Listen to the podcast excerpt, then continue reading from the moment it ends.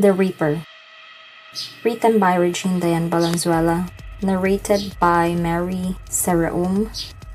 Episode cover model Rubie Montes.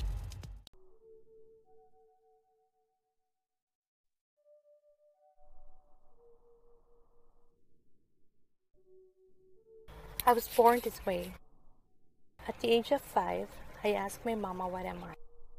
She said, I am just like them.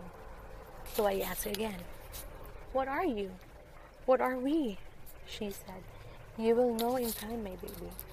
I never asked again. I suppose I just need to wait whenever that time will come. You're doing it the wrong way, Celeste, my father chided. I just looked at him with wide eyes. Really? I thought we should never let him feel anything. True, but we should never let him see us too.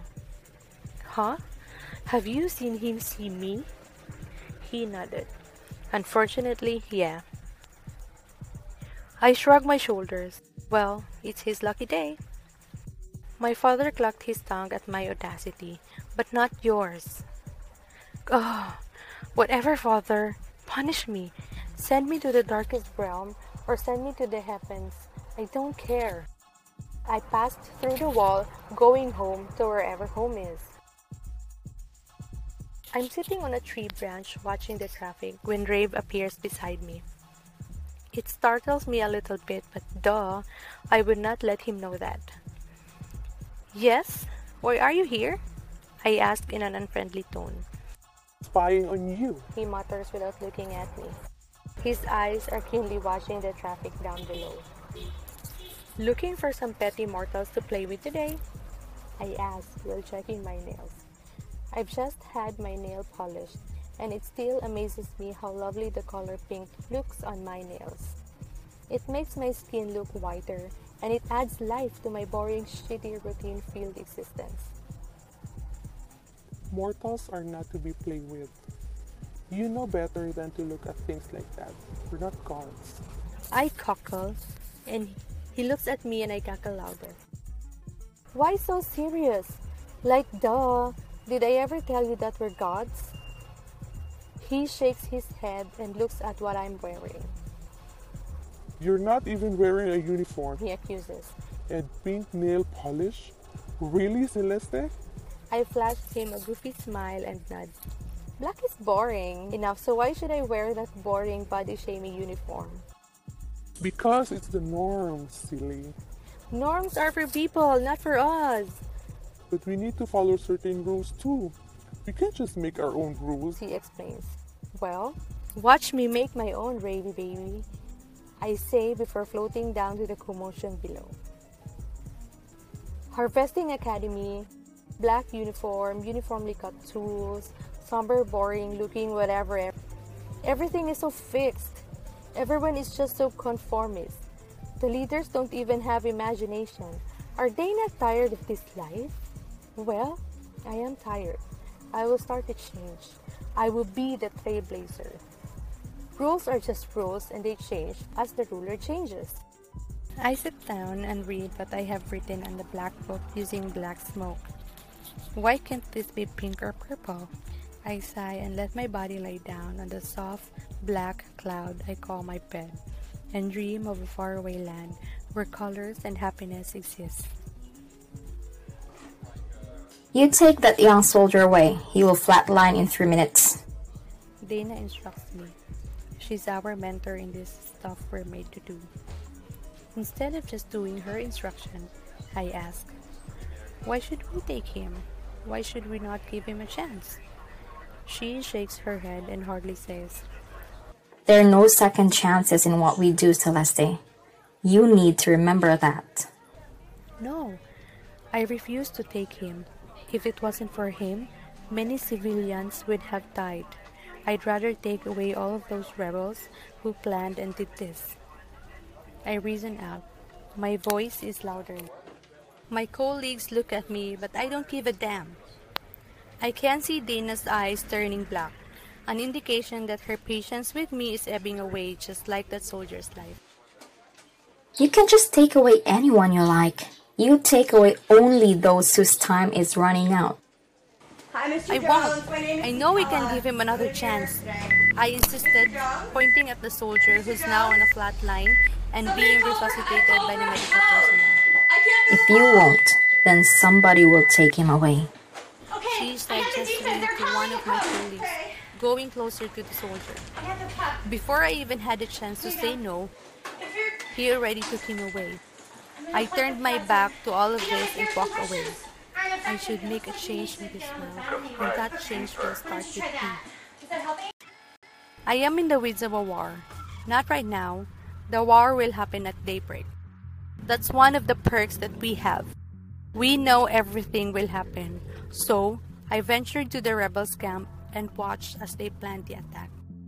It will be an ambush that will be started with a series of an IED to destroy the military truck. I listened and took down notes on my purple notebook using my pink halo pen. Of course, they can see me, but I can see them. Skipping, I floated towards the soldiers' camp. They are now dressed up and are ready for the transport. I look at all of them and spotted him. He's clean shaven just like everyone, but there's an intensity in his eyes that's shouting future general. Now I have a subject. Next, I'll execute my plan. It's simple. Go to him, stand at his back, and whisper in his ear. What will I whisper? Like duh, anyone can guess it. The rebels' plan, of course. I looked at Ray's reaction. His face turned from passive to worried. Oh no, did I mess it up? I thought as I wring my hands together. Have I chosen the right person? Then he stood up, went to his chief, and discussed with him what I just had whispered to him. His chieftain seemed to be pessimistic at first, but of course, with a little whisper here and there, he agreed with the plan. I'm sitting on a tree branch as I wait for things to happen. The rebels just planted the bombs on the road, and I watched as they hide on a safe distance from the bombs, but not too far from the road. Four, three, two, one. Bingo!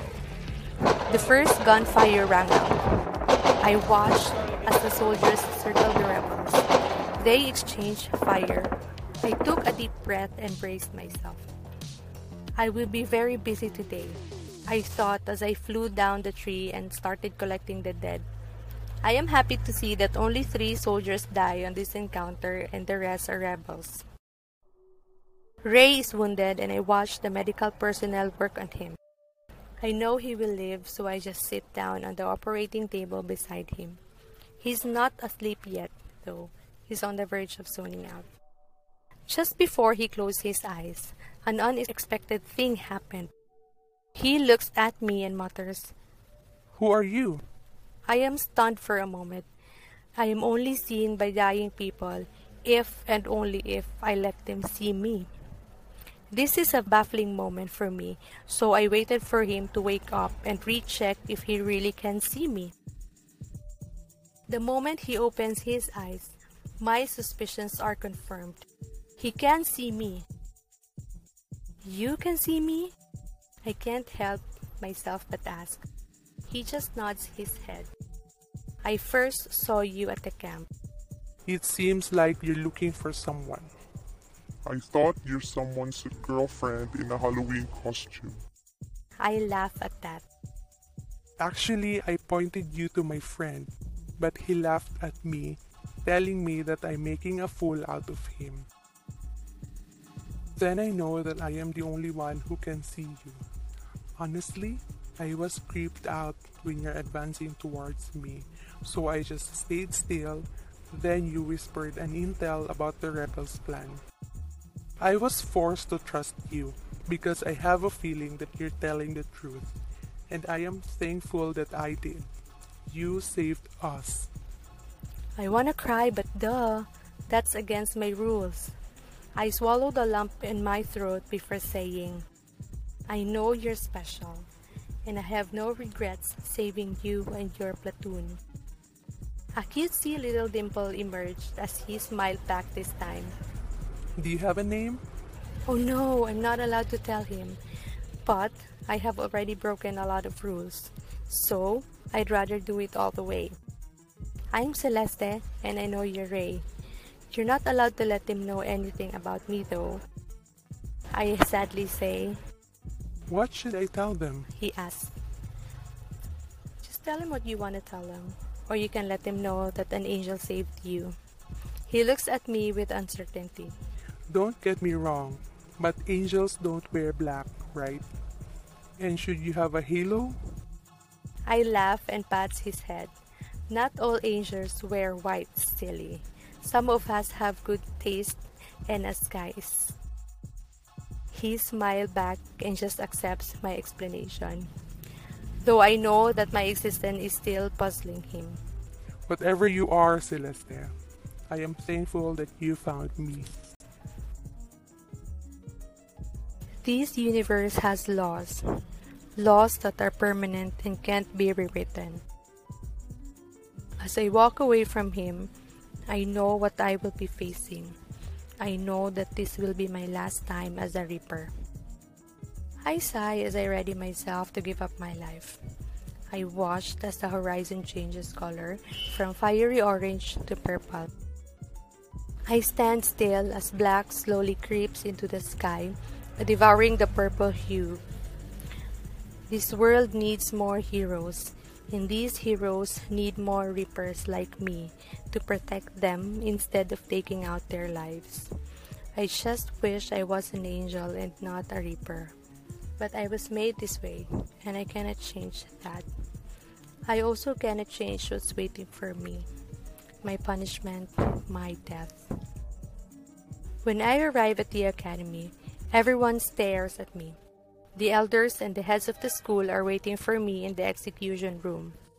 I am proud, and this is the moment to show them that I have fully accepted my fate.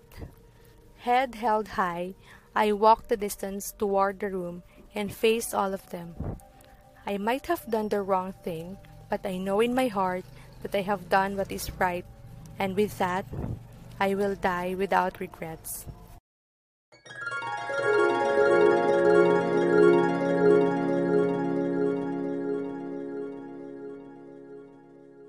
Wakey, wakey! A perky voice brings me out of the dark. I look around and see a beautiful paradise.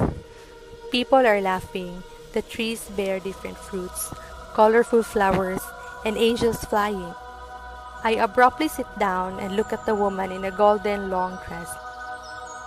Oh, how I love to have that dress, I thought. Where am I and who are you? I thought I was dead. Nah, thank heavens you're not. Oh, haha. you're in heaven, and I'm Augusta. Nice to meet you, but you don't have time, Celeste. You need to go now. I am tongue tied, not knowing what to say. Information overload. Gosh, can this woman slow down and explain to me everything first? I didn't voice this out. Instead, I asked, Where am I going and what am I going to do? She shakes her head and Remember Ray the soldier? He needs you now. You're his official guardian angel, and he will be sent to Jolo Sulu. So, better to fix yourself up and protect him, silly. I jump out of the bed and twirl like a ballerina. Okie dokie, I ecstatically reply. If you like the story, click the subscribe button. We'd love to hear from you, so if you have any feedback, questions, suggestions, you can send us a voice message through the link or message us on our Facebook page, Weaver of Tales Podcast. Follow us also on our Instagram account and YouTube channel for other updates.